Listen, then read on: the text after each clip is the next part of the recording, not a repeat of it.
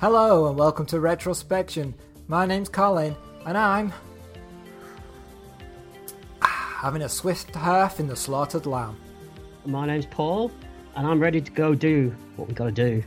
In each episode, we go prospecting the rivers of cinema and TV and hope we find a rich reward and not a pile of fool's gold.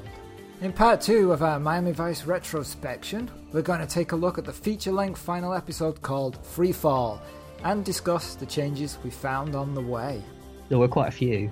And this episode, oh, I mean, mm, like, I was really excited. You re- a revving laugh yourself there. up, Colin.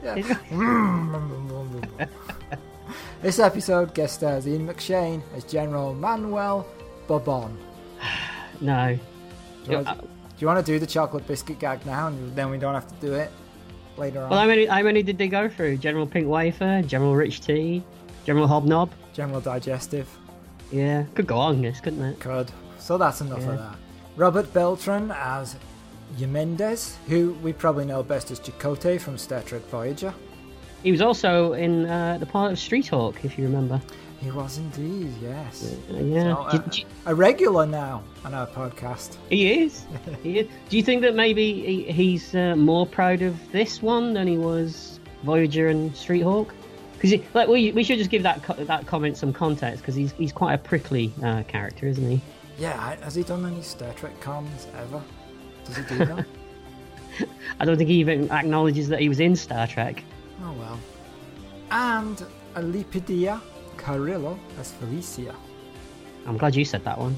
Yeah, I probably pronounced it terribly and incorrectly, but there you go. Well, we haven't got any listeners in that part of the world, so it's fine. Never will now. Never will now. Yeah.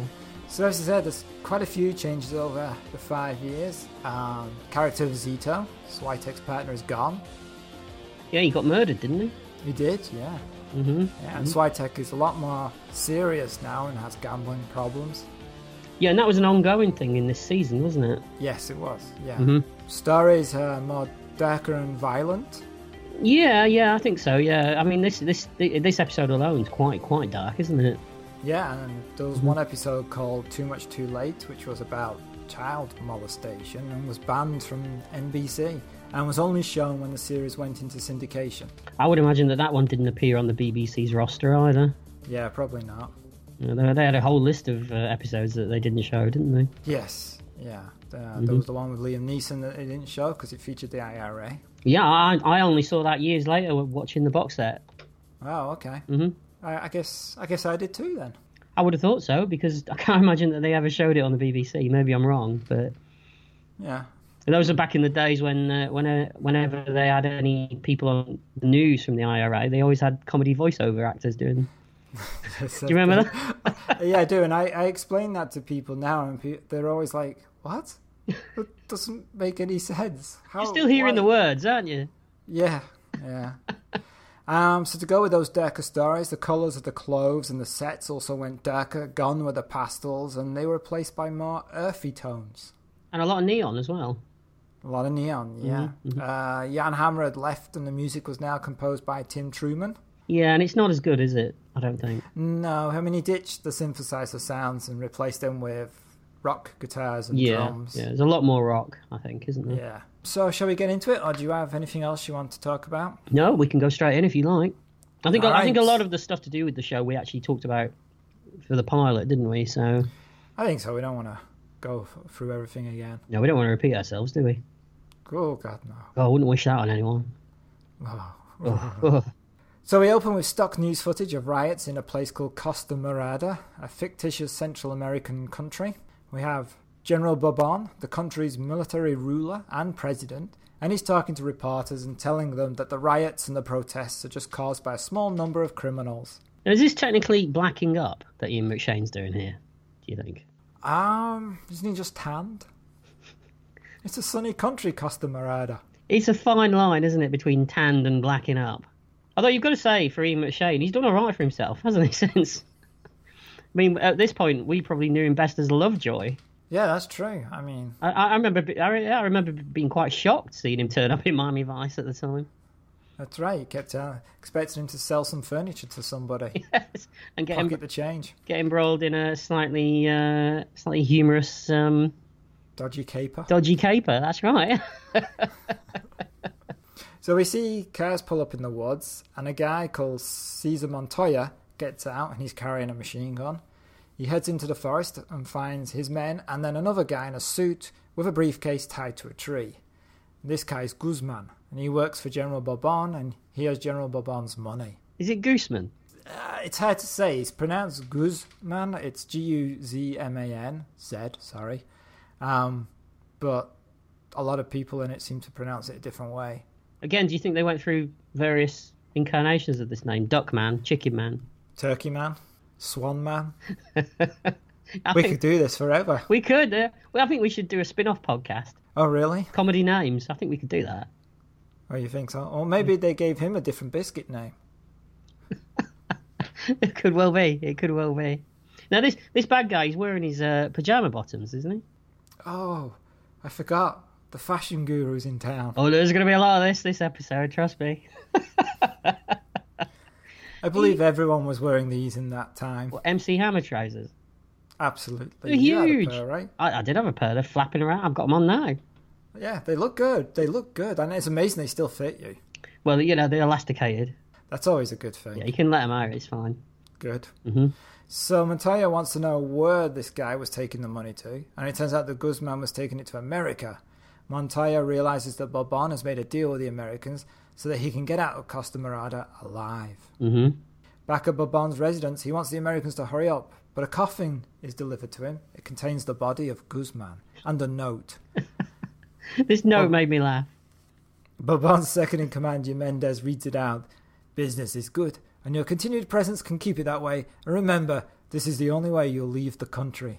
And P.S. Are we still on for the barbecue next Sunday? Bring the wife. Bring the wife. No, don't bring the wife.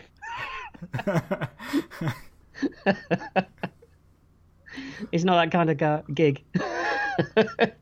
Yeah, it's nice they left a note. The, well, the message wasn't clear enough by the dead body. Well, no, you know, and you've got to be polite, haven't you? I mean, he's very polite, this bad guy. Can you imagine if they just opened the coffin, there's no note, and there's just a body, and they're like, what does this mean?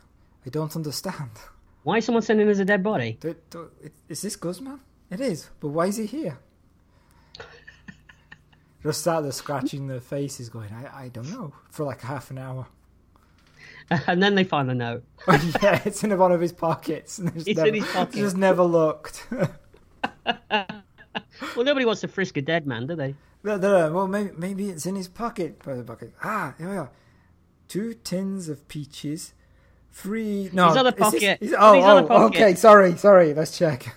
Not that pocket. Oh, I didn't know Guzman was Jewish. so the cartel in Costa Morada does not want Bourbon to leave because they know that any deal Bourbon has made with the Americans will involve Bourbon giving them all the drug cartel's information. Mm-hmm. And then we cut to Miami. Yeah. And we get, uh, we, we see the Ferrari, don't we? Well, we don't yet. Oh, go on. Mr. Impatient. We have a slow aerial view of Miami, and Tubbs and Crockett are talking over it.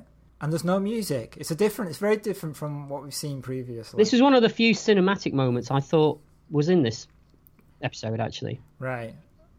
And there's no music, which is unusual for Miami Vice. hmm And they both sound down and tired. I think from this very moment, you kind of feel like that this is coming to an end, don't you? Yeah, since Crockett's moaning that there must be more to life and sitting around waiting for a, someone to turn up so he could do a podcast. and, oh, wait, sorry, no. A little, little revealing there. That there must be more to life than sitting around waiting for a two bit gangster to show. And they're sitting in Crockett's Ferrari Testarossa, the white one that we didn't see in the pilot. hmm So what happened to the Porsche? It got destroyed. It was a rocket launcher, wasn't it? If memory serves. Was it a rocket launcher or was shit dropped on it? It was a rocket launcher. I don't know. Maybe I'm confusing it. Was there a car in the middle somewhere? Was there a car in between the, the Porsche and the Ferrari? Because I have memories of. I do remember stuff being dropped on the Porsche. But then I also think it- remember a rocket launcher being fired and blowing up a, a car as well. Well, that's the Liam Neeson episode, right? With the rocket launcher. I don't know. I've only seen it once. Yeah, it is, because that's the what he is in Miami to buy, so he could take down Concord. Yes. You keep saying Porsche, but I should point out that Crockett's cars have always been Ferraris. He's never had a Porsche. Right. Okay. So maybe maybe there was a car in between then. Yeah. No. Well, no. The, he's only had two cars, except for a rubbish one that they gave him in between the Ferraris Oh yes, because he complained about it, didn't he? constantly because he was like, "How am I supposed to be a, you know, keep the cover of a professional drug lord if I'm driving this heap of junk?" Do you think that was a joke uh, at the show's expense? Because people are, are often commented on the fact that you know you, that, as you mentioned in in our previous episode, you know people didn't get the fact that that he had to keep this cover and that's why he had all these expensive things. Yeah, maybe, maybe. Mm. Um, but he gets he gets the white Ferrari, and they chose white because they realized the black one was useless at night time. It was really hard to light and see. Makes sense. Should we mention the clothes that they're wearing? They're very different than than the last time we saw them in the pilot. Feel free. Well, I mean, um, for a start, Crockett's now got long hair, hasn't he? Yeah, shaggy long hair. Yeah, hmm And he's wearing very loose-fitting uh, ladies' jackets. I don't think they're ladies' jackets. Oh, come on, it looks like a lady's jacket. With the massive shoulder pads, the 80 shoulder pads. And Tubbs seems to look like he's he's about to go out on the night in the town, a casino, doesn't he? He always look good. He's very well dressed. Yeah, yeah. yeah. But uh, it's completely different style than, than if you go back. I mean, it feels longer than five years, doesn't it, yeah, it does. Yeah. between this and the pilot? So they're both waiting for a suspect called Johnny Raymond to come out. Raymond finally leaves and gets in his car and he speeds away. And he clearly knows that the Miami detectives are right behind him. I mean, besides the point that it's a very obvious white Ferrari Testarossa, I mean, that he knows for some reason. And they start to chase him, and we get Year Zero by King Swamp playing. Are you going to list all, this, all the tracks all the way through this? Absolutely. You did research. yeah. Wow. Wow. Yeah. Research involved going to the Miami Vice Wiki fandom. That's still technically Nice. research. It's still research. okay. All right. That's good. You got up off And we your get- ass. Yeah. Well, I didn't. Well, yeah. it's on the internet. I don't have to stand to do it. Fair point. Yeah. So we get intercuts, the wheels, of the Ferrari, and gear changes, and the music ag- is again perfect for what's happening. But it's rockier than before, but it still really fits well. It does, but in some ways, it didn't feel as effective as the car sequences in the pilot. I don't think it felt more. It felt more televisual this time round, Okay. but which I think is is. I wouldn't necessarily say it's a criticism on my, on my part because I'll discuss what I think about this at, right at the end. But it did feel whereas the, the pilot felt like a movie, this does feel like a TV show to me. I wonder what the budget difference is between this episode and the pilot. Well, I mean, last last episode of a series that that's that's finishing, it probably wasn't great, was it? All right. And there's a lot of stock footage in this. Yeah, there is. Also, I don't know much about cars, but I'm surprised that a Ferrari can't catch this car that Raymond's driving. Maybe it's Crockett's driving. Yeah, maybe he's a really bad driver and we've just never known. Well, he's been through a lot in five years. I mean, at one point, he even lost his memory, didn't he? Maybe he can't remember how did. to drive properly anymore. That's it. That- That's exactly what it must be. Yeah, see? Well, Wow, no wonder Tubbs looks so scared. didn't he shoot Tubbs at one point when he lost his I think memory? everybody has. Oh no, yeah, just GA did. He did shoot Tubbs, yeah. Do you think in real life he wanted to shoot him? and yet, still, he's a detective. Absolutely. Yeah, yeah, Yep. yeah. He walked straight back into that job after he became a drug dealer, didn't he? Well, you know, what can you say? so suddenly, trucks appear blocking Crockett and Tubbs, and men with heavy artillery drag them out of the Ferrari and force them into the trucks. And then we cut to black, and we get the Miami Vice opening credits. hmm The proper ones this time. proper ones, and it still has the original theme music. And so it, this is actually the only piece of Jan Hammer music we'll hear in this in this episode. I mean, they couldn't they couldn't re-record that, could they? They couldn't mess around with that. It was iconic. So after the credits, we reopen, and Crockett and Tubbs are led into a darkened theater. Bright lights click on, and handcuffs are removed. hmm And it turns out they've been taken by a special drug enforcement task force led by a Colonel Andrew Baker. And again, this is this is going back to what we talked about in the last episode, where the only trustworthy people are the pe- uh, Crockett Tubbs and the people that are in the direct, the people that they directly work with. Every other agency are either slimeballs or um, into some kind of um, nefarious activity, aren't they? They're, you know, they're the only ones that they can trust. He's each other. Yeah, yeah. And talking of which, we have Richard Highsmith, the chief of police. He's been brought there. Mm-hmm. Mm-hmm. We don't They know can though spot- yet, do we? we? He's on the level. Well, no, no. Yeah, he's. I didn't say. Yeah. Mm-hmm. Baker explains that a mission, which officially doesn't exist, is about to take place. This involves bringing General Bourbon to Miami, and Bourbon is going to assist the DEA in revealing information about the drug cartels in Costa Morada. Mm-hmm. Crockett and Tubbs are told that finally, here is a chance to really achieve something. But both detectives smell something wrong, and this is enforced when they learn that Johnny Raymond, a big time coke dealer in Miami, is the point person. You've got to say that Don Johnson, even in this very last episode, he, he's completely committed, isn't he? Yeah? I mean, his anger, you, you can feel it off the Oh, screen. why don't you can't two you? just get a room? What, after you, you mean? I'm not having sloppy seconds. Ooh, we might cut this out. Just leave my bid in.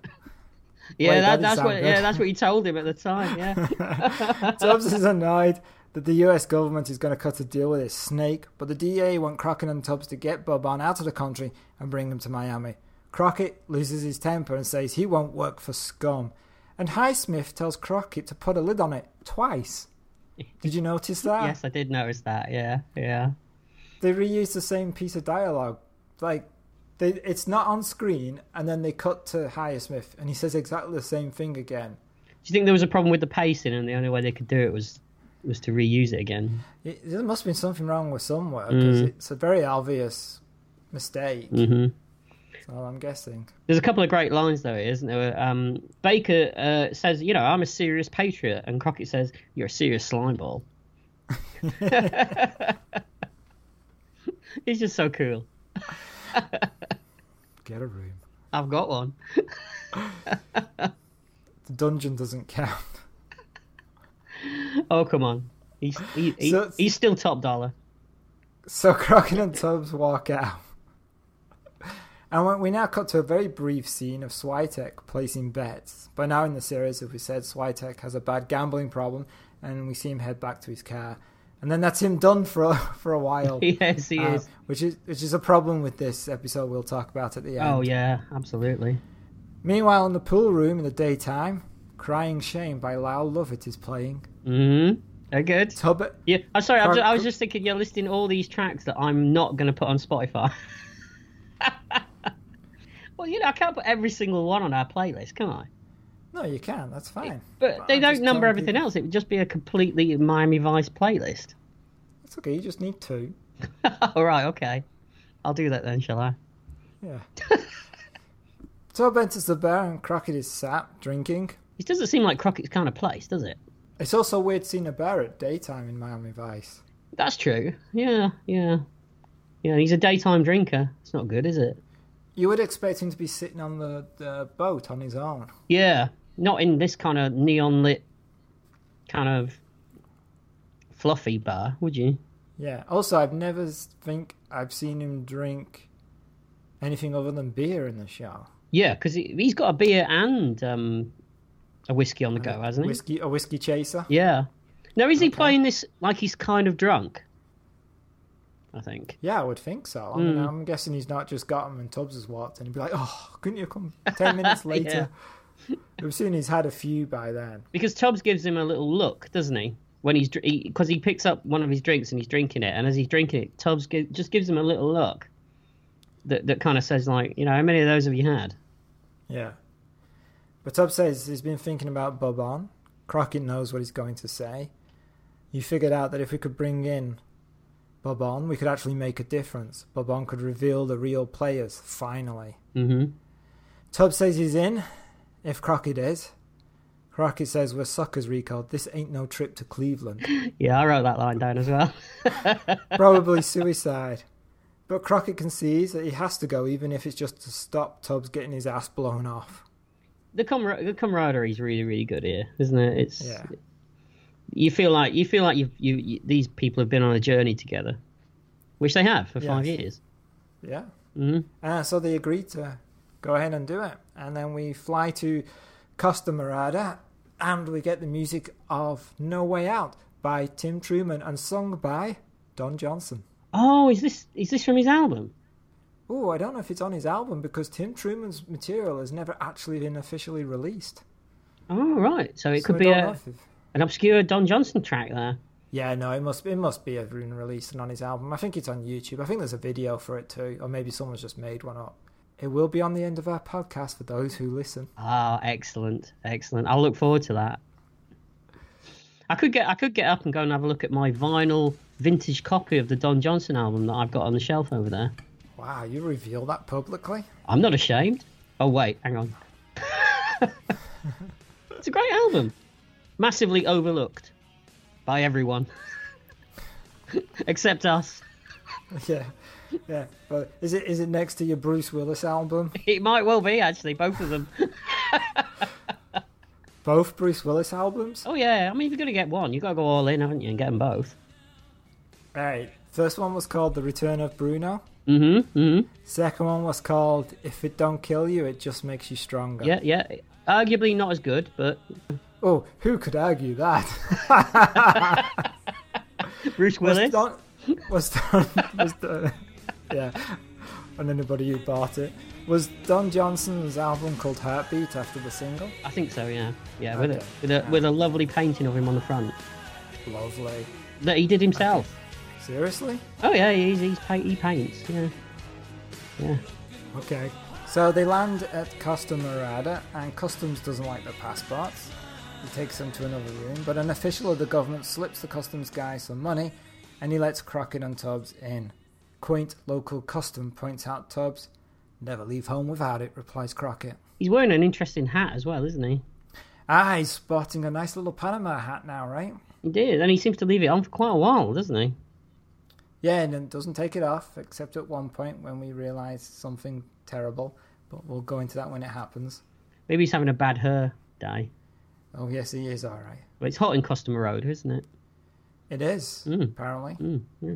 Somewhere else in Costa Morada, a plane is being loaded by Montoya, and he's talking to Bourbon's second in command, Yamindez. He's double crossing Bourbon. He is. He's he's he's a rotter. He is indeed. The mercenary tells Yamendez that he has to kill Bourbon and the American agents before the general gets to America. Yamendez doesn't want to do it at first, but Montoya reveals that he knows where the guy's wife and children are hiding, and Yamendez realizes he has no choice. I suppose that's that's they could have gone the, of the route. He's just a scumbag, couldn't they? But they they gave him a reason for why he has to do this. They did, yeah. protect his family. Yeah. Yeah. Robert Beltran probably like that. He did. He liked it, giving it some kind of depth to his character. Well, he's a serious actor. He is. Yeah, he is. Crockett and Tubbs are driven through Costa Morada by the government official, and they encounter some protesters. I thought you were going to say, and he encounters some stock footage. Is it stock footage? Oh, come on. He looks he looks out the window and sees loads of stock footage. Well, th- how it's stock footage, trees. It all looks the same. It doesn't look the same because it's a it's, it's, it's a different grading. Oh, Look at you I know, I know, I know. See, reading your film books. but the official exits the car and says he has to go and get the contact that they're supposed to be meeting. He tells Crockett and Tubbs to wait. And the pre- protesters start getting close and they throw a bottle at the car, and the scene is really tense. And then Crockett sees the official running away down the street. He yells at Tubbs to get out of the car, and as they do, the car explodes. Mhm. They run away and they're stopped by another vehicle. And a woman in this car says she is their contact. Her name is Felicia. I hope you work out better than the last one, says Crockett. And the woman says the problem is with their side, not hers.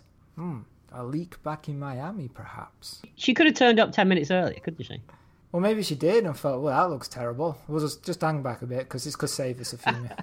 Either that, or she couldn't get through the thick stock footage. You know, this is the girl from Predator, don't you? I didn't. No. She's the only female actor in Predator. She's the one who has the great line, "The devil who makes trophies of man." Hmm, but, but couldn't Predator have been female?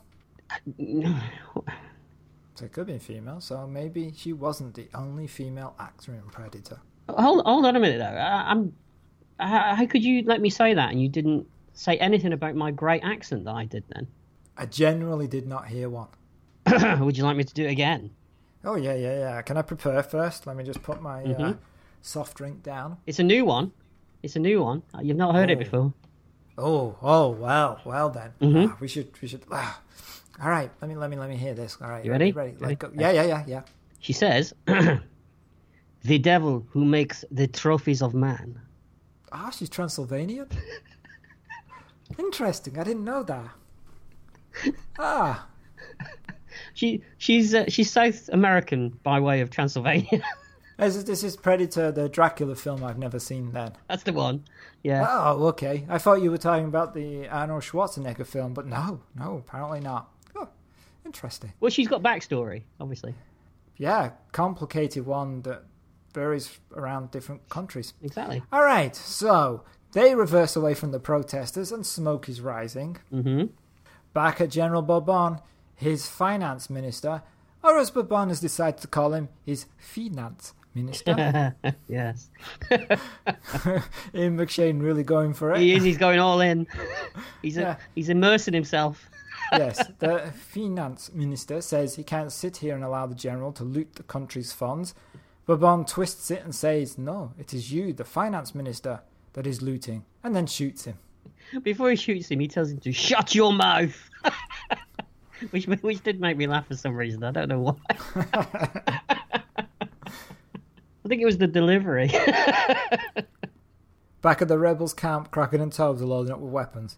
Crockett wants to run the operation tonight ahead of schedule. Felicia says one of you should stay with me and go through the plan, while the other one goes to meet Bourbon's second in command. he's chomping at the bit, isn't he? Yeah, yeah, and Crockett sees that he, she, he likes Felicia, so he offers to leave them and go meet the contact. It's not gonna it's not gonna end well for Tubbs, though, is it? I think it ends worse for Felicia. I was talking about previous to that when he finds something out about her. oh, yeah, that's true. Right, right, right. As Tubbs and Felicia drive, she reveals that even though she hates Bourbon, she feels that if he leaves, the bloodshed will stop. Crockett, with his Panama hat, meets Bianca and Captain Yemendez. Crockett says he wants to move the general tonight. Yemendez is suspiciously tries to stool. Stool? Stool. what? Yemendez shits everywhere. Hang on, let me check my notes. um, when did that happen? I don't. Re- I don't know. Let's try that again. Minus the stool. Mendes. Lose the stool. Okay. Yemendez suspiciously tries to stall, That's the one. but Crockett gets his way. Bianca lays out the plan. Bourbon has guests over tonight, and there'll be a movie shown later. That would be a perfect time to get the general out. Yemendez gives Crockett a map of the grounds, and it's revealed that Bianca is the general's daughter. Now, when she walks into the room and she says, "I am Bianca," you can almost see Crockett go, "Hello." He's- Yeah. but you've got to say that this actress, she's not the liveliest person, is she? No, No. But, no. it's but Not that great. There's been better. I feel like there's a but there. No, no. Is there a I but there? totally agree with you. No, no bot. No but. No bot. Not not at all. Nothing. So the rebels are preparing. Tubbs tells Felicia that he believes in what she's doing. Crockett returns and tells Tubbs that everything is ready. So we cut to rebels fighting, and then afterwards, Tubbs sees Felicia nursing one of the soldiers, and he finds out that she's a nun. Yes, you can almost feel it in the air. Tubbs thinking, "Oh shit." It's like you, you're you're a nurse. No, I'm I'm a nun. You're a nurse, right? No, no, I'm a, I'm a nun. Nurse. You meant nurse, right? no, no, nurse. You said nurse, okay? Didn't you? You said nurse. Nun. No, you don't get me. No, what I'm saying is just an hour of that. Finishing up with, "Yeah, but okay, you're one of those sexy nuns, though, aren't you? you know the ones." no, No. just a nun. Just a nun. Just your plain old nun. Plain old nun. She's not playing. She's not old. But she's a nun. That's true. That's all that matters. That's all that matters in nunnage. Where's that? Never just- been there. It's just down the road.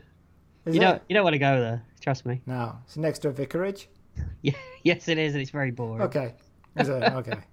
But you know what the the trouble with nuns though, once you get one, you can't stop. You just pick up the habit.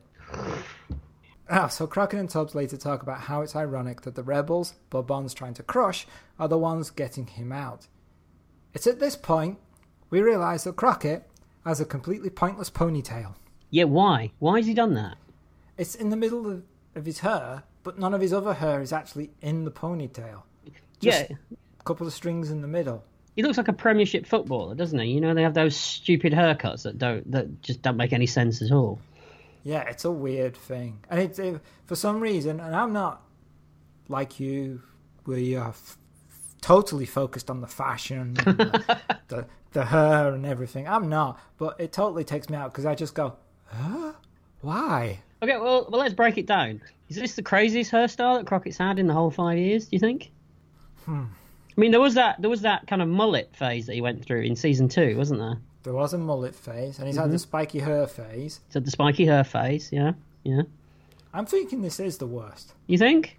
Worst, one do wor- you think's I don't worse know. than The this? mullet one was pretty nasty, wasn't it? Don't you think? Yeah, but wasn't everyone doing mullet ones back then?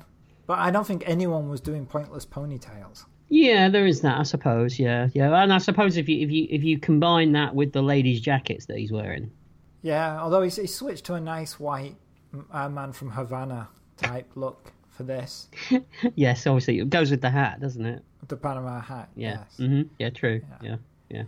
So Crockett feels that Felicia is, is good, but there's something shaky about you, Mendes. hmm Um, the fact that moving the general's escape plan forward has somehow threw the guy a curve. Mhm. It's causing problems. Yeah. He's Crockett Dar is pinging a bit, isn't it? Is Crockett there? Mhm. Is Croc there? Croc Dar. That's ah, that's Uh, Croc Croc Dar. Dar. Yeah. He's itched. In the gen, is it? Well, that's all the women he's been with. he's Croc itch. It's Croc. Did I do a funny? I did, didn't I? Yeah, yeah, yeah, almost. In the general's palace, Bianca hears Mendes giving the orders to kill Bourbon, her father. Mm-hmm. And then we cut to nighttime, and Crockett and Tubbs is sneaking to the palace. They see a jeep pull up, and soldiers jump into the bushes. Somebody is waiting for them. Inside the palace, Mendes is getting ready. Bianca attempts to seduce him, and while trying to get Mendes' gun, she knocks it over. Mendes smacks her one. Smacks a one. Well, he does, doesn't he? It's a bit clumsy, wasn't it though? On her part. Yeah, it was it was it was definitely clumsy. It was She a Uh, didn't waste think of it time. through, did she? Not at all. Mm. Not at all. She was wearing a rather fetching um, blue trouser suit, though. I thought Oh, you liked that, did you? I did. Yeah, it looked very nice on her. Okay. Raban greets it. Do I have to cut out the bit? Oh no, no, no, I was just clearing my throat. Okay. Raban greets his guests as outside Crockett and Tubbs sneak closer. Tubbs Mm-hmm. knocks a guard out. I chose not not to focus on the fashion again, but don't you think that? Jeez. But don't you think Bourbon's wearing a nice uh, yellow M&S shirt? It's yeah. it's, it's It's- very yellow. The movie is playing now. it's an it's an odd choice, isn't it? It's what is it? It's an old film. I would say fifties. yeah, it's it's all swing music, isn't it? Yeah, it's it's definitely a musical of some sort. I couldn't, Yeah. I sort of recognized it, but I couldn't remember what it was. But it's definitely not like a recent film. I wondered if it was the Glenn Miller story. Huh. I was trying to work. I was trying to work out whether it was James Stewart, but he had his back to the camera, so obviously Okay. they, did, they didn't have the right to show him. So No, right. They just have to have the musical bit. yeah, yeah. But it's an odd, very odd choice to distract people, isn't it? Yeah. Hmm. Eumendes whispers to Bobon and he leaves. Crockett and Tubbs come out of the darkness. They know Eumendes has double crossed them. But Bobon doesn't believe them. But then Bianca steps out and says they're telling the truth. And Eumendes uses this distraction to try and shoot his way out. Mm-hmm. Tubbs shoots Eumendes, but Eumendes manages to get a shot off, alerting the guards and hitting Bobon He does, doesn't he? In the arm. in the arm. Yeah. Mm-hmm. So Crockett, Tubbs, Bianco, and General Bobon they run. They escape the palace, and outside a truck pulls up. And Felicia's in the truck, and she jumps out, and there's a gunfight occurring, and Felicia is killed. It's quite brutal, this as well, isn't it? It's quite bloody Mm-hmm. for a TV bloody. show. And there's very little like, oh, she's been killed, because you just see Tubbs looking and stirring. Yeah, he kind of deals with it later in the episode, doesn't he? Yeah. Which is what you would have to do, isn't it? I mean, he's he's Yeah. professional, you know. Yes, totally. I'm sure Yeah. it's, I'm sure it's not the first nun he's seen gunned down before his eyes. No, Yeah. You just don't know what to say to that, do you? No, this is There's nothing right that can follow that sentence. You know, he's a man of the world. I'm sure he's seen a nun die a few times. Eddie's hands. Ooh, I wouldn't like to say. Who knows what Tubbs gets up to on his He's a days guy. off? Who, li- he is a guy who likes to look at himself in the mirror and And what? in his flashback mirror. flashback. he- We don't get the flashback mirror, do we? Oh, we get it at No. the end, I suppose. I suppose. Yes. Maybe that's what they're both looking at. They've brought. He's got his flashback mirror tied on the roof of the car at the end. Could well be. Yeah. Well, he's got to take it with him, hasn't he? Because they're Yeah, both it's, pro it's all he owns because that's what he brought with him. true, true, true. Yeah, yeah, yeah, yeah. So General Bourbon is wounded, but he'll live, and they're on a boat going to Miami. Mm-hmm. And Ship of Fools by Robert Plant is now playing. I bet that cost something. That wasn't. That wasn't. That wasn't a cheap track. No, but it's a, it's a good track. It's Uh, suitable for what's going on. Crockett says they shouldn't meet the seaplane as planned because somebody is double crossing them. They'll have to go it alone. And Bianca thanks Crockett for saving her father's life. Mm. Mm-hmm. Most men would have left him to die considering who he is. Crockett says that he learned a long time ago that you can't let personal feelings get in the way, but eventually you can't feel anything at all. Bianca replies, Your problem is you feel too much. Mm-hmm. It's a nice moment. Mm-hmm. Yeah, because it it, ta- it kind of sums up what's been going on for five years. It does, doesn't it? Because that's the thing with Crockett. He, he tries to be emotionless, but he, he never quite pulls it off, does he? No, no. Somewhere in Miami, the chief of police meets with Baker. They know that Crockett and Tubbs got Bourbon away. They tell the chief that they're going to hide Bourbon in Miami. The chief says no way because there are Colombian hit squads looking for the general, and he doesn't want Miami turned into a war zone. But Baker threatens the chief's political ambitions. Yeah, and this this chief at this point, he seems pretty up and up though, doesn't he? He does, yeah. He's kind of speaking up for Crockett and Tubbs in a way. Mm-hmm. Mm-hmm. Yeah. That that, Now- that how do you think that'll go? Oh, brilliant. Later, Baker finally meets with Crockett and Tubbs, and he's annoyed because the detectives didn't meet with the seaplane and they've not brought Bourbon with them. Crockett says that somebody set them up until the DEA sorts their agency out. They're going to hide Bourbon in a safe house and not tell Baker where he is. yeah, Crockett and Tubbs smell a rat, don't they? Yeah, and Baker threatens them, but Crockett and Tubbs don't care. Until the DEA's house is sorted out, they're keeping Bourbon. Mm-hmm. Mm-hmm. At the safe house, General Bourbon is annoyed about waiting. When Crockett and Tubbs enter the safe house, they replace Trudy and Gina. They've been guarding Bourbon, and it's the first time we see them in this episode. I'd, I'd completely forgotten about him. Completely forgotten about him. And in fact, Gina gets even worse shafted than than Trudy does in this episode, doesn't she? Because this is it for Gina, right? Pretty much, yeah. At least we No, do Oh, it see is. Trudy again, don't we? In one more scene. Yeah, that's pretty bad, right? For, for a character that, that, you know, had this thing with Crockett, particularly in the first season. I know it was mo- more in the first season, but Right. but and, and she had episode. But I mean, uh, they they scaled it down as the series went on. But it must have been galling for the actress. I would think so. Mm. And they don't get any final scenes with Crockett. No, no. Nothing. It's like you just not to jump the gun, but it's like they they just fuck off at the end and just don't bother, do they? They just don't say bye to Yeah. anybody. It's, it's, it's weird that they did that. But there's worse than that, though. oh God, I know. Are you referring to a very important character? Yeah, so we'll Yeah. get to it when we, he makes an Yeah, appearance. I I have questions about that. I'll we'll get when we get to it. I'm going to ask you them. Okay. Mhm. So at night, outside the safe house, one of the detectives guarding the house is silently killed, and this is actually a guy who's been in a number of episodes as like an extra in the Really? in the squad. Yeah, yeah, he's a familiar face. You often see him in the background or delivering papers or something. hmm And here he gets killed. Wow, this is his final episode as well. Yeah, so there's a hit squad, and they enter through a window. Inside, Tubbs is thinking about Felicia and how he might not make it through this one. Crockett calls it survival guilt. And as he's making coffee, he sees movement through the French doors. He yells Rico as one of the hit squad soldiers fires through it. A gunfight follows, and Switek comes running down the stairs. It's a good action sequence. Yeah, it is. But, Um, but I've got to say that those patio doors, they weren't well fitted, were they? Because that, that guy just kicks them down, and they're not on hinges or anything. It just comes off the wall. They're always tricky to fit patio doors. Oh, Joe. I tell you. See? Yeah, Mm. see, yeah. Yeah, I bet if a Colombian hit squad was coming in your house, they'd just kick yours right over. Kick, what? What? Your, your French doors, your Kick, patio they, doors. they kick me French doors open, would they? They'd kick your French door. Are you really making an innuendo out of French doors? No? That's so desperate. Yeah, desperate. because uh, we're not desperate, are we? We're not. Oh, Well- very well well played. Yeah, very good. When they You're go on the upstairs, ball. You're on the ball tonight, aren't you? when they go upstairs, they find General Bourbon has gone, and they see him driving away. Afterwards, Tubbs wonders how the hit squad knew where they were. Only the people in the house had that information. Bianca reveals that her father made a phone call from the safe house. Can I just say that at this point we're what halfway through the ninety-minute episode, aren't we? Mhm. Severe lack of Castillo going on. Who? Yes, I know exactly. Yeah, it's weird, right? It's really weird. I mean, you, I, I haven't seen the last season for a long time, um, as a whole.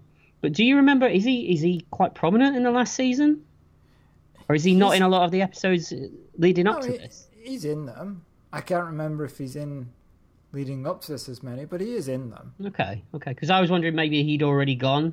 I mean, there was that problem where you started having Crockett and Tubbs not working together. Yes, yeah. There was that whole um, story out, wasn't there, where they got separated and, and Crockett lost his memory.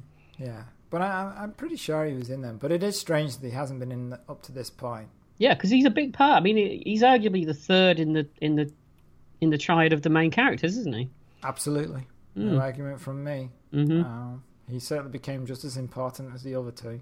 Yeah, I mean, I literally at this point paused paused the episode and and and thought to myself, have I missed him? Was he in the scene when they went to meet the the feds just after the credits? But he wasn't, was he? Nope, nope. I mean, he, naturally he would have been the, the the the the guy that walked out in the place of the chief, wouldn't he? You would think. You would you would have thought so, yeah. And when they said, "Oh, we're we're, we're going to bring in your chief," I expected him to walk in, not this Right. other guy that we'd never seen before. The problem with that though is there's no way Castillo would have not gone with what Crockett and Tubbs decided. Yes, yes. So they had to get another guy, but you'd at least think he'd be there, wouldn't you? Because I mean, You'd Crockett and think Tubbs so. are the Crockett and Tubbs are his guys. Yeah. They, yeah, yeah. It's a strange thing to do, and I wonder if there's some backstory that not, we're not aware of. Well, when we get to the final scene, that we, the, the the last time we do see Castillo, I have a que- that's what I say. I have some questions for you, and I'm wondering whether you noticed something about it as well, which seemed a bit off. Okay. Okay, so I'll ask you when we get there. All right. Okay. Fair enough. So we said Bianca reveals that Bobon made the phone call. Crockett tells her that if they don't find her fab, then the hit squad will. Crockett asks her if she knows where he could have gone. Bianca says that when she was in school, her father sent her money via check drawn on a Miami bank.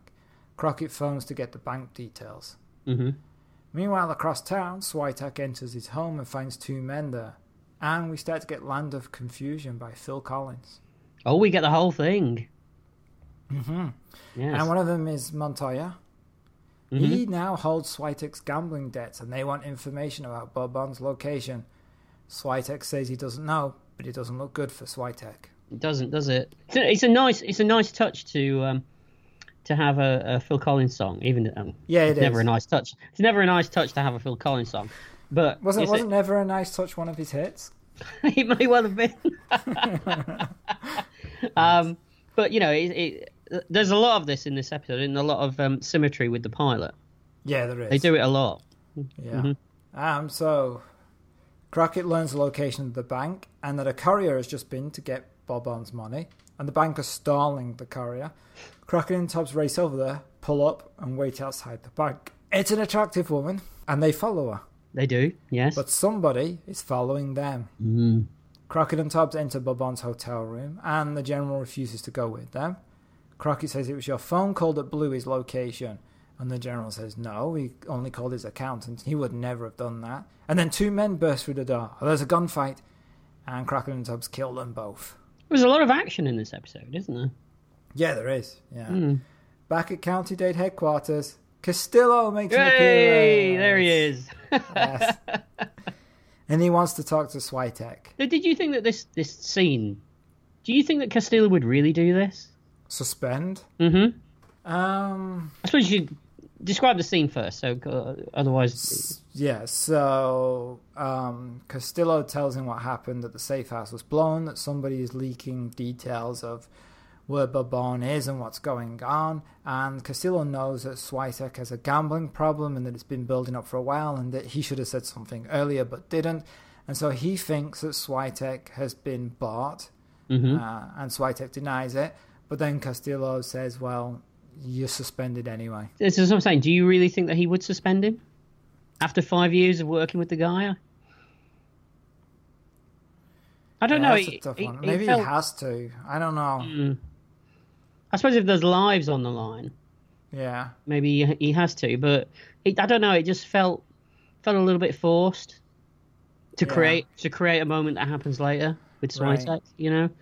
But um, I don't know. I mean, although you, Castillo's always been that kind of stony faced guy that'll do whatever it takes, isn't he? You know, he's he's he walks down the straight and narrow path, doesn't he? He's Yeah, it does. It does. Um, so if it had been, yeah, I think he probably was because it's what the rules are. mm, it just it just it just felt a little bit jarring. I think it Yeah, I mean, it's always a strange. He's always a strange character. was a str- strange actor. You know that um, the idea that he would never have anything on his desk, hmm Mm-hmm. and also that every character that entered his office had to knock on the door first. That was Edward James Olmos's idea. He made the actors do that. Yeah, isn't there moments where sometimes people don't knock on the door and he always gives them a look of utter disgust? He brought a lot of odd quirks to the character. Oh, absolutely. You know, the the, the whole never looking anyone directly in the eye unless it and when he did do it, you felt it, Yeah, you know? I think certainly it certainly made it very different from anything else. Oh yeah, I mean it, if you compare him to to what was his name Rodriguez, the the, Yeah. the com, you know, it's like a stereotype against something that that's completely original, isn't it? Yeah, and it's the opposite of the emotional characters of Crockett and Tubbs too. Mhm. The guy that's always shouting as well. You Mm-hmm. never shouts. Never shouts. No, Hmm. no. Yeah, he's. a- I think in some ways he's he's probably the most interesting character in Miami Vice. Yeah, uh, I think so. And also it, that's why it's such a shame that he's not in this Yes. final episode. that It much. does. It does feel like a massive hole, doesn't it? Yeah, it's a, Yeah. it's a big mistake. Mm-hmm. Mm-hmm. Ah, so Switek obviously denies that he's the leak. Later on at night, the hit squad approach a boathouse where they now believe Bobon is being held, but it's a trap set by Switek. Mm-hmm. He never really revealed Bobon's location. They just got lucky following the general's girlfriend slash courier from the bank. Do you not think this was maybe a, a after setting all that up with Castillo, they've kind of played their hand a bit too early. Maybe they should have dragged this out a little bit more. Yeah, maybe they could have put the uh, suspension in the end of the first epi- first part of the feature length, and Mm-hmm. Yeah. then put this one later so that you were wondering what was going to go on Yeah, all it, the time. it feels like they've Yeah, set it up maybe. and then just paid it off straight away. yeah, it's a little quick. If you if you're going to make this if this was a movie, you wouldn't do that. You, you wouldn't put those two scenes back to back with with each other, would you? No, you'd move the other one earlier. Mm-hmm. Move this later. Yeah. But because Castillo thinks Switek is guilty, Switek believes he's screwed and now he's really pissed. Um, there's a TV set in the building that Switek is using to speak to the soldiers. He tells them the building is full of C4 and they have 10 seconds to get out. Or is he bluffing? The men run out and find Switek holding a machine gun next to a van. I mean, he was bluffing, but they try to shoot their way out, but Switek just guns them all down. It's a bit of an elaborate scheme, isn't it? It's it's, it's a lot. It's a lot for screen. Plus, why didn't you just blow them up? I mean, he's go- he's machine gunned them anyway. Exactly, exactly. But he took the time to record this video message, yeah, right. and he did it very well. I mean, he was nicely framed in there and everything. I wonder how many goes he had at it. Yeah, he's just like going, ah. So you've And it's not like Wait a today minute. where you do it on your phone and then you just digitally No. erase it. You'd have to rewind the the tape. videotape, re-record over it. Yeah. He's lucky they didn't get like episodes of Danger Mouse instead of him by mistake coming up. Or the tracking was off, and they're like trying to fiddle with the tracking, trying to see what's going on. So why is he f- rolling up all the time? I don't All arguing with each other. No, Yeah. no, no, the other way, the other way. know. Oh, yeah. Rewind it. I can't hear what he said. Turn it up. What? Did he did he said the place is full of bums? I don't know. What's he saying? Bombs? Can't can't figure it out. Oh no, it's chewed up. There's just tape everywhere. And it just Meanwhile- revealed that, re- meanwhile, it's not really a videotape, it's just Switek holding up a TV set. What with his head poking out of it? Yeah, yeah. It's like he's the ninja from Tango and Cash, and he's just been hiding behind a TV set. That's a, that's a. Only if you've seen the, t- only if you've listened to the Tango and Cash podcast does that make sense. Look, if you haven't, go back. Download it now. He, he could just be standing there with the t- TV set on his head, and you can actually see his body and his leg, but they don't notice. Yeah, they're just like, oh, it's a video. They're trying to stop it, and he has to pretend to rewind. So meanwhile, Crocker and Tubbs are fed up with dodging bullets, and they go to see Izzy, who's played by Martin Ferrero. Now, Izzy has been a recurring character throughout the five seasons Hmm. of Miami Vice. They're somebody that Crocker and Tubbs goes to for information. yeah, we mentioned him in the previous one, didn't we? He's um, In the pilot, though, he was playing the, the actor was playing a different character. yes, he was playing the cross-dressing uh, assassin guy, wasn't he? Correct. Mm-hmm. Yeah. So, and, and Izzy always has a scam going on, and it's different in every episode. And he's kind of annoying. Yeah, he, Isn't he? he can be. As soon as he's, an easy scene pops up, you're kind of like, Yeah. Although I like this one. He- Izzy is trying to sell magic crystals to this woman, and Tubbs and Crockett pull him away, and the woman yells, What about my channeling? And Tubbs replies, Try cable, it's cheaper. very good. And then Izzy complains about being taken away from a prospective customer, and Tubbs says, You can scratch your I Ching another day. It's a great Crockett line. But Tubbs says it. yeah, and so I'm saying it's a great Crockett line, though, isn't Yeah, it? weird though, right? It's definitely something you would expect Crockett to say, but I guess, You think Philip Michael Thomas went through the script and thought, you know what? I'm going to take this one. yeah, Hmm. Maybe. But it- no, it's pretty good. So Crockett asks Izzy what's going on, and has he heard anything about the cartels? Izzy denies everything, and Crockett is about to threaten him with jail time, like he normally does, when he just gives up and hands Izzy some money, and he just says, I, I can't do this anymore. That did make me smile. Yeah, and it confuses Izzy, hmm and then he, he reveals that Johnny Miranda is recu- recruiting for Montoya. hmm And after Crockett asks Tubbs, Do you want to see Bourbon's accountant or go after Johnny Miranda? He flips a coin, which Tubbs catches. And Tubbs says, I'm going to go see Miranda. And then he walks away with the coin. And Crockett says after him, You owe me a quarter. Because. Uh, it's a callback to um, a thread that went through the whole of the first season, where whenever Crockett needed to use a payphone, he would always borrow a quarter from anyone who was standing by him, Never pay it back. never pay it back.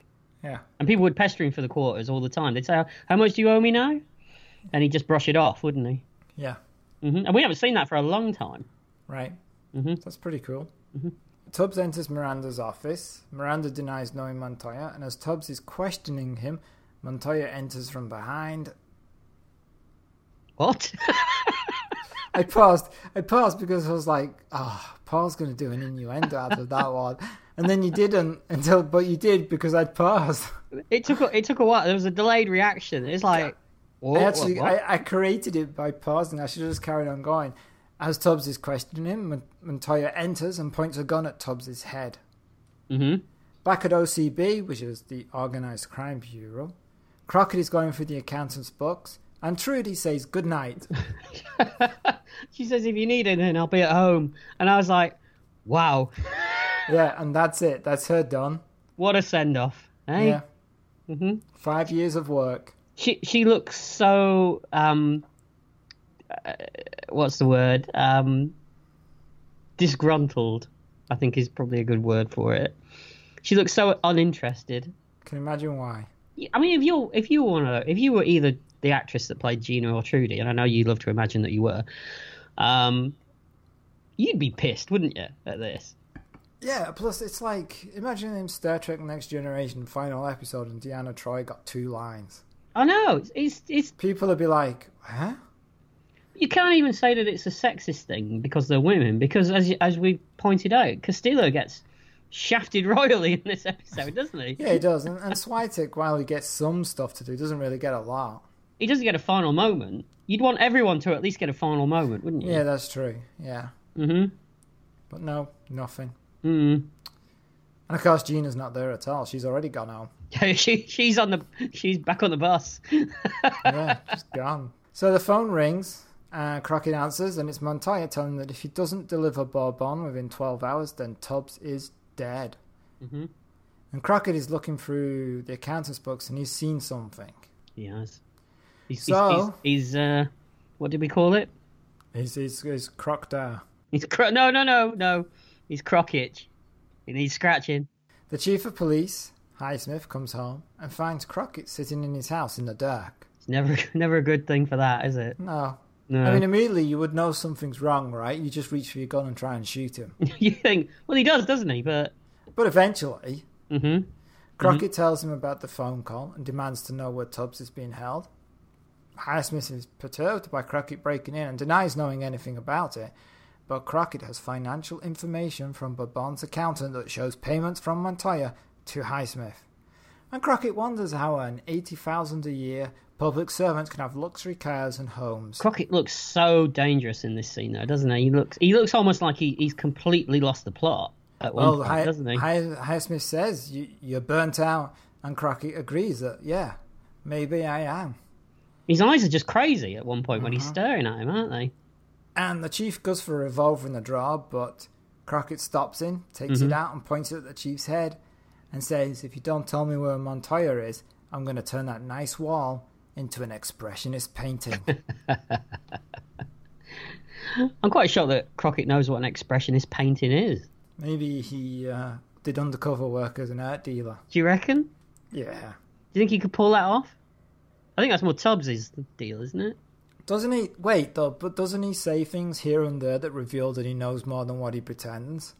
Uh, he's not the uh, he's not the dumb hick that that uh, he tries to pretend that he is sometimes, is he? Yeah, I think he's done that in other episodes where he'll pull out some poetry or uh, Mm-hmm. name of a poet or an historian or something, and Tubbs has been like, huh? And then Crockett's just like barreled on to something else. Y- You've got to say, I mean, that's the kind of character things that, yeah, I mean, you didn't get in things like T.J. Hooker, did you? I mean, you got, you got maybe, you got maybe Romano trying to sell a comedy baboon, you know? When it, when it, no, actually, there, there is an episode of TJ Hooker with Clyde from um, any, any Which Way But Loose. See, you didn't get that, did you? No, didn't get no. that. Can you imagine TJ Hooker in Miami Vice? Oh, that that crossover would have been great, wouldn't it? It would, yeah. You, you've got Crockett going, let's let's blow this pub stand, and TJ Hooker going, pub stand? This is no pub stand. This is a place for criminality, and criminality is what breeds danger. Would have been interesting. Remember the end of the pilot of Miami Vice, where the plane flies away and Crockett and Tubbs just watch it go. Mm-hmm. If Hooker had been there, he would have run across the water, jumped into the air, grabbed the seaplane, and pulled it down as he dangled from it. And, and Crockett and Tubbs would have been standing there, just looking at it, looking at each other, going, "The fuck is?" And then uh, Romano would have turned up, and he would have said what he what he says in one of the episodes. He would have gone, "Oh, you get used to it," yeah, yeah. which which is what he does say in one of the That's just so good. episodes. You got to say that Hooker wouldn't have got along with Tubbs, would he? Oh no, no, that's true. There would have been there would have been issues. There would have been a few issues, yeah, but we won't go into those. Anyway, on that note, yes, carry on. so in a trailer cabin, Montoya and his men have Tubbs tied up. hmm hmm They spit on him, don't they? Yeah, A bit childish, isn't it? That's, All right. Yeah, but would it be funny if he'd spit on him and then he just rubbed his face with his thumb and gone, You got a little bit of dirt. Uh. that would have changed the scene completely. Oh dear. Can you imagine? Yeah. Tubbs's hidden depths are coming to the surface. Mmm, strawberry. Chief, Chief Firesmith approaches the trailer, and meanwhile, in amongst all the uh, scrapped cars, Switek, Crockett, and other OCB officers, but not Trudy, not Gina, or Castillo, Nope, are no. hiding and watching. They're they're on the bus. They've gone. Yeah, they're out. yeah. They all have sniper rifles, except for Switek, who has this huge, brutal looking. It's like a grenade launcher, isn't it? it's weird. Highsmith asks for Tubbs to be brought out so he can be traded for Bobon. And as the door opens and a man drags Tubbs out, Crockett shoots the guy.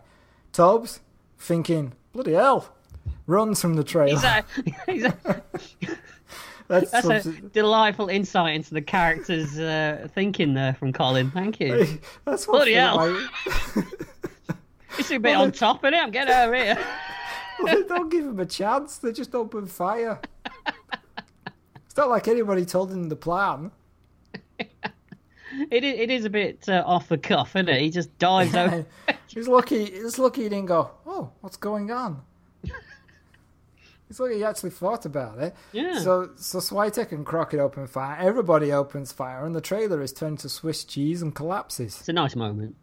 Yeah, it is. We can assume everybody's dead. Well, because you don't find out, do you? No. So later, Crockett and Tubbs are driving General Bobon to be handed over, and they are stopped by local police who order them to follow. But Crockett pulls out a gun. He's suspicious and refuses. But then Raymond appears with a gun on the other side and points it at Tubbs's head. And they have to let Bobon out, and Raymond shoots him and drives away with the cops and the money. And for all intents and purposes, Bourbon's dead, isn't he? Yeah, end of the episode, roll credits, let's go for a pint.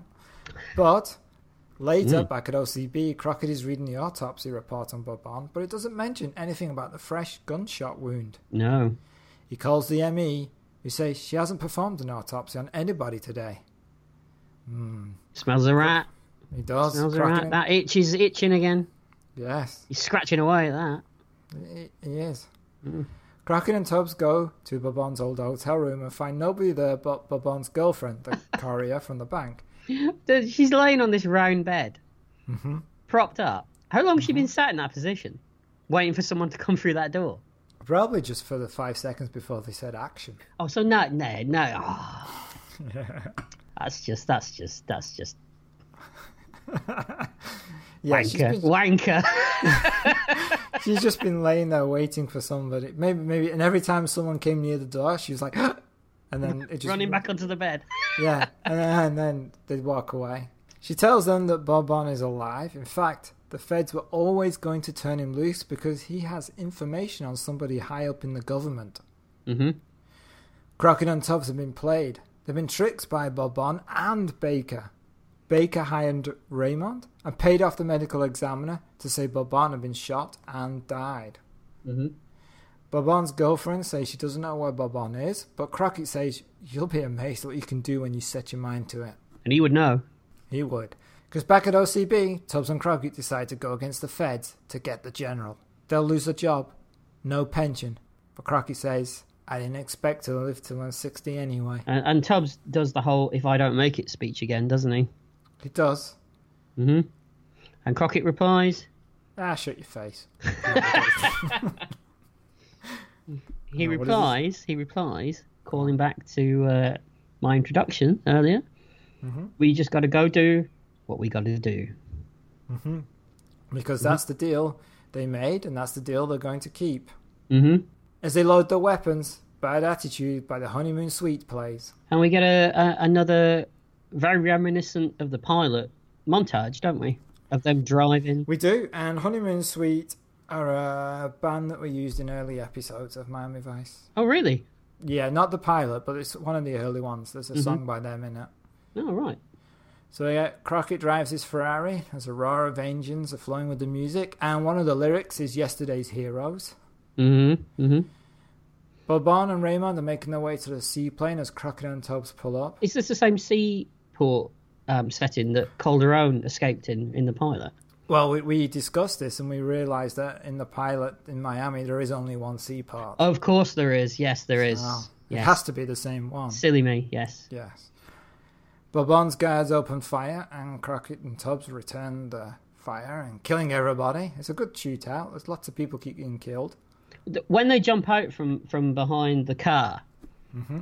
it, it's a very I- I don't know whether it's because it's the you know you know it's the the end, it's the last episode, Mm-hmm. but it's, it's a very Butch Cassidy moment, isn't it? When they jump out, Yeah, yeah, it is. you know, Yeah, I can see that connection. I wouldn't it be is. surprised. You know, you wouldn't be surprised if if this was it for at least one of them. Uh, it would have been interesting if they'd freeze framed it and, And just, just- ended there. Oh, it would have been interesting, but you know, everyone would have been gone. You. it would have been, yeah. yeah. Um, the seaplane pulls away and they reload as more people are trying to stop them and they shoot them too. And Tubbs gets hit in the shoulder. Mm-hmm. Nice callback again. Yep, to the pilot. Mhm. And the seaplane takes off. But now, unlike the end of the pilot where they watched it fly away, both of them open fire at the seaplane and it explodes. Yeah, they're not going to take it this time, are they? And what's interesting is both of them look pretty surprised and stare at each other, then look at their guns. Yeah, because it is it is kind of a, a, a really far fetched moment, isn't it? Yeah, they're like, they could do that. "What? Did we do that? But it's nice that they actually, you know, Acknowledged brought it. it out, acknowledged it. Yeah, exactly. I suppose that uh, uh, just from a character stom- standpoint, they're so they're so used to getting screwed, aren't they? They're so used to, to losing at this point that Right. to actually get a result like that, they're like, whoa, all right. yeah, that's true. So now it's morning, and they're making their way back to the car, and Baker and his men pull up. Baker tells them Bobon was going to give them the names, but Crockett says, yeah, but not the name, and that Baker was just going to let them go away free. hmm And Baker defends the policy of protecting people like Bourbon if it's good for America, and protecting people high up if it hurts America's interest to prosecute them, regardless of what's right or wrong. And he says he could shoot Crockett and Tubbs right now and blame it on Bourbon. Nobody would care. Mm. Crockett says, Do it if you've got the stones, and walks away. And Castillo turns up though, doesn't he? Not yet, because Baker screams, hmm and he says, I'll have your badges for this, that's a promise. And they both stop, look at each other, and throw their badges on the floor. Baker says it's not over. Then Castillo appears and tells them they don't have to do this, I'll back you. Now, this is my question about about the Castillo things in the in this episode.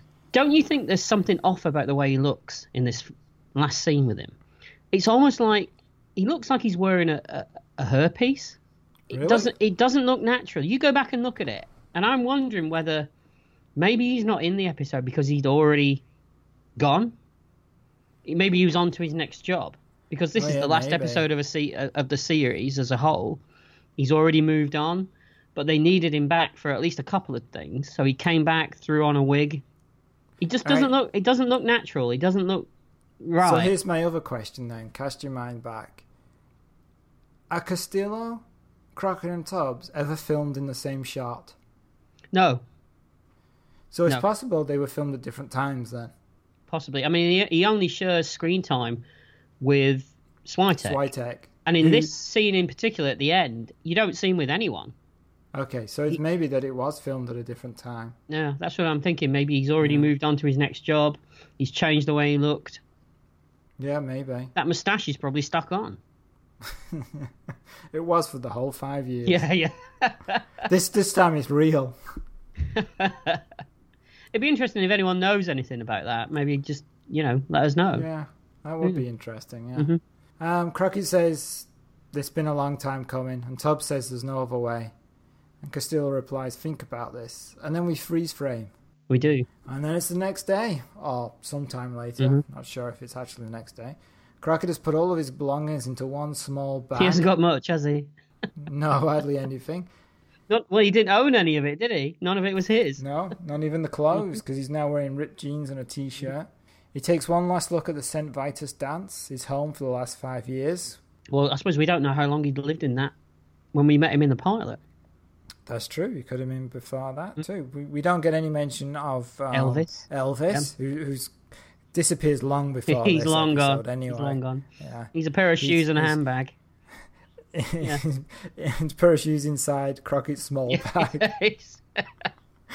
Tubbs arrives in a taxi. Crockett asks him, What are you doing here? I thought you'd be halfway to New York by now. Mhm. And Tubbs is heading back to the Bronx and asks Crockett what he's going to do. Crockett says, Well, head south, somewhere where I don't know the names of the players or the game that's being played. hmm And Crockett offers Tubbs a ride to the airport in his stolen car because he's taking the Ferrari. Well, you would, wouldn't you? Yeah. Mhm. And then we get the song Tell Me by Terry Caff starts playing. hmm And then we finish with the final lines of the original pilot episode. Hey Tubbs, have you ever considered a career in southern law enforcement? Maybe. Maybe. And as the music plays, we see clips from the five years of Miami Vice. It's quite an emotional experience watching those clips, isn't it? I know you cry every time you watch it. Oh, d- I'm not just talking about now, but generally back. I remember seeing this when it first aired, and eh, you, you know you're looking at all these these moments from the past five years, and it was probably longer than five Yeah. years for us because the, the BBC were very patchy on when they showed it, weren't they? So you know, um, I remember at the time seeing elements in this montage that I don't remember seeing at the time uh, in the episodes because they they missed out so many episodes on the BBC. Right. I also, it's one of the few shows where you get to the end of the fifth season and you're like, oh, I could have watched more. Oh yeah, yeah, and that's going to be my question in a minute. Before we talk about what we thought about it, I, I, I have a question for you. Where do you see these characters going after this? I can't. Well, in some ways, I see them becoming detectives, like private detectives. Together or separately? I, I don't. I don't Altogether. mean necessarily where do you see that going if there was a spin-off show, but just generally as characters, what what do you see them doing? Oh, I, I think they would stay together. You think they'd stay and they would together? do- yeah, I think so, and I think they would still do. I think they still do law enforcement. I can't see. I can't see Crockett running a pub. Mall cops? Oh, cops, yeah. Let's blow this pub's down. Yeah. Crockett's all deep. He's- Disguised as a shopper, yeah. a Who the tourist. players are, man? Who are the players? so you see them as detectives? I think so. I can't see him doing anything. What else work would they do? I mean, Well, I, I, I kind of went a different way when I thought about it. I could see Tubbs going back to New York and becoming a, a detective there. for the police? No, no, no, just privately, because I don't think, you know, I think he's. Although, who knows with Tubbs? I mean, how Yeah. did he get the job in the Yeah, first I place? mean, but- it doesn't seem to bother him. But yeah, no, I see him as a as a private detective in New York. But Crockett, I don't know. I think it could go either way with Crockett. But part of me thinks that I don't think he'd end well. You think he'd, he'd move further south to like Louisiana or somewhere? And, Yeah, And he'd, yeah, and there'd be some and drinking. he'd, he'd buy a And, little shack in a mountain, and then he'd have a still, Mhm. and then Yeah, I think I think it would go and then badly. he'd have an illegal still that the feds are looking for. Basically, he'd be that character in the Burt Reynolds film, Gator. Gator, that's the one. Is Yeah. that- yeah. yeah, he could be. I could see Crockett doing that. Yeah, Yeah. maybe I think you're onto something there. I, I just think that that He's too you know. burnt out and tired and seen and too if they much. did split up without Tubbs's influence, I could see things going badly for Crockett. I think. Yeah, that's possible. Yeah, and he's got no one in his life to, to bring him back because he's, you know, all his girlfriends and wives have been killed or died of overdoses or something. hmm Mm-hmm. See, this is the the Miami Vice show that we want to see now, isn't it? Yes. Not a reboot. No. Let's see where these characters are. Yeah. No. Although, to be honest, that's a short season if it's just Crockett playing, Ru- playing Russian roulette with a revolver sitting next to a still in the swamps of Louisiana. You'd watch it. I Though. would, yeah, you're right. You'd you'd watch the shit out of twenty six episodes of that. you know you would. There'd only be six episodes because there are six bullets in a revolver. No, I just thought it was an interesting question. I, I, Yeah, it is. Yeah. I, I wonder if they ever d- will do a reunion show. I guess not. It's too late now. well, you know, there's this talk, isn't there, of this Vin Diesel No, show. no. But i- if it- if they didn't do it as a reboot, No. if they didn't, no, I'm playing devil's advocate. If they didn't do it as Okay. a reboot and they set it in the same universe, you'd have obviously you'd have n- young actors playing the main roles. But if you worked in Crockett and Tubbs as they are now, obviously they wouldn't be police officers anymore. But maybe Right. maybe Crockett's son is now now works for for the police. Yeah, maybe. But isn't Miami a less interesting place now? I don't get there very often. What do you think? From what I've read, everything, like, uh, especially because of this original series of Miami Vice, all those seedy areas that they went to are now expensive places Mm. and everything's been done up and it's. It's not as it's not as interesting now. I don't know. Mm. I don't know if it'll work. You know, there was the Michael Mann movie a few years ago, which was bad. And, you know, there's that argument that Miami Vice is, is it the fact that when you take away all the 80s elements, it's not as interesting anymore? It's the nostalgia value. there is nostalgia value definitely, but it also has good writing. I mean, the dialogue's always been great in it, and the, and it's but it's also Mm-hmm. it's Don Johnson and Philip Michael Thomas. They're just great chemistry together, and they created these characters. And once you remove those actors playing those characters, it's not Miami Vice anymore. Absolutely. I mean, that's why they focused on the two characters for incorrectly, but that's why they did it for this final, and it's why. I mean, the last season of Miami Vice was the Crockett Show, really. Yeah, pretty much. Yeah, pretty much. But you know, But just just don't just to think- play devil's advocate of what you just said, though. Again? Yeah, again, second time. You talk about how you know if you remove Don Johnson and Philip Michael Thomas from the equation, it's not Miami Vice anymore. You could have used the same argument for Star Trek. Take out Shatner and Nimoy and DeForest Kelly. It's not Star Trek anymore. But clearly they solved that problem, didn't they? but they solved that by making a different show. Is TNG a different show? Certainly, the first season Well- wasn't a different show, was it? I mean, this, this is an argument for another time, but The first season wasn't very good, but it's it it wasn't. Captain Picard was not playing Kirk, no, Jonathan Frakes was doing that. Were it- yeah. but in this new series, I assume they're just going to have the same characters. They're gonna have Crockett Tubbs, Gina, Trudy, Yeah. Castillo, yeah, exactly. mhm. And wi- and without those original actors playing those roles, it's not the same, is what you're saying. Yeah. Yeah. hmm Well, maybe they won't have those characters. Maybe they'll just they'll just call it Miami Vice, and it'll just be about a Vice squad in Miami, and it'll set in present days, and it's just CSI Miami. yeah, pretty much. Although you know, H- Hawaii Five O used the character names, didn't they? And we all know how that ended up. So Yeah. it's still going strong. Somebody's watching it. All right. So, how do you want to review this? You want to review this as its own separate thing? Yeah, I think we should talk about talk about the the, the episode as a, on its own at first. Um, you want to go first? Okay. Um. Well, it's. I don't think this is as consistent as the pilot was. I don't think it's as well written, and it's certainly not as cinematic. It's a lot more televisual.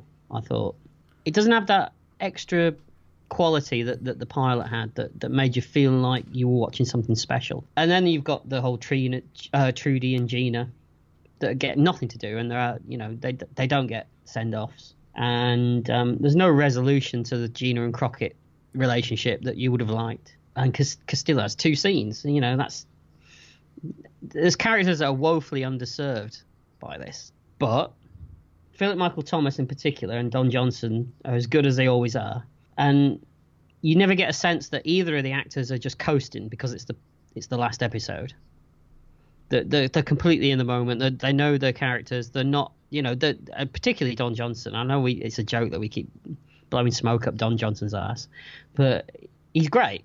He's great, and he's he's as great as he is. He's as great in this as he was in the pilot. It's nowhere near the best that Miami Vice was. It's not the worst either. There's no aliens in it or James Brown. Uh, and I think purely as a send off for those two characters, it works really well. But it's got problems. What do you think? I think I agree with you pretty much 100%. It's smaller than the pilot, even though this travels further. Mm-hmm. Also, it's Miami Vice. Why aren't we in Miami? Why do we go to Costa Morada for most of the episode? Yeah, we spend the whole first half of the episode in, in a different country, don't Yeah, I mean, Miami was a character in the TV series. Mm-hmm. Hmm. It's what made it different from other shows.